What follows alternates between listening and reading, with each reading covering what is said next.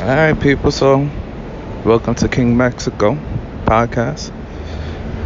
It's August 29th, Saturday, fucking raining, we got this storm coming through.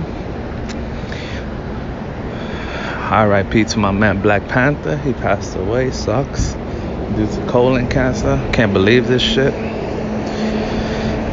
It's been a crazy year, man. 2020, what can you do? I don't know. Let's see what happens after I put play, record, and post this. It's first one, so it might be shitty. It might sound like crap. However, we should have some fun with this shit. It's gonna be a lot of random talk, anything that comes out the dome.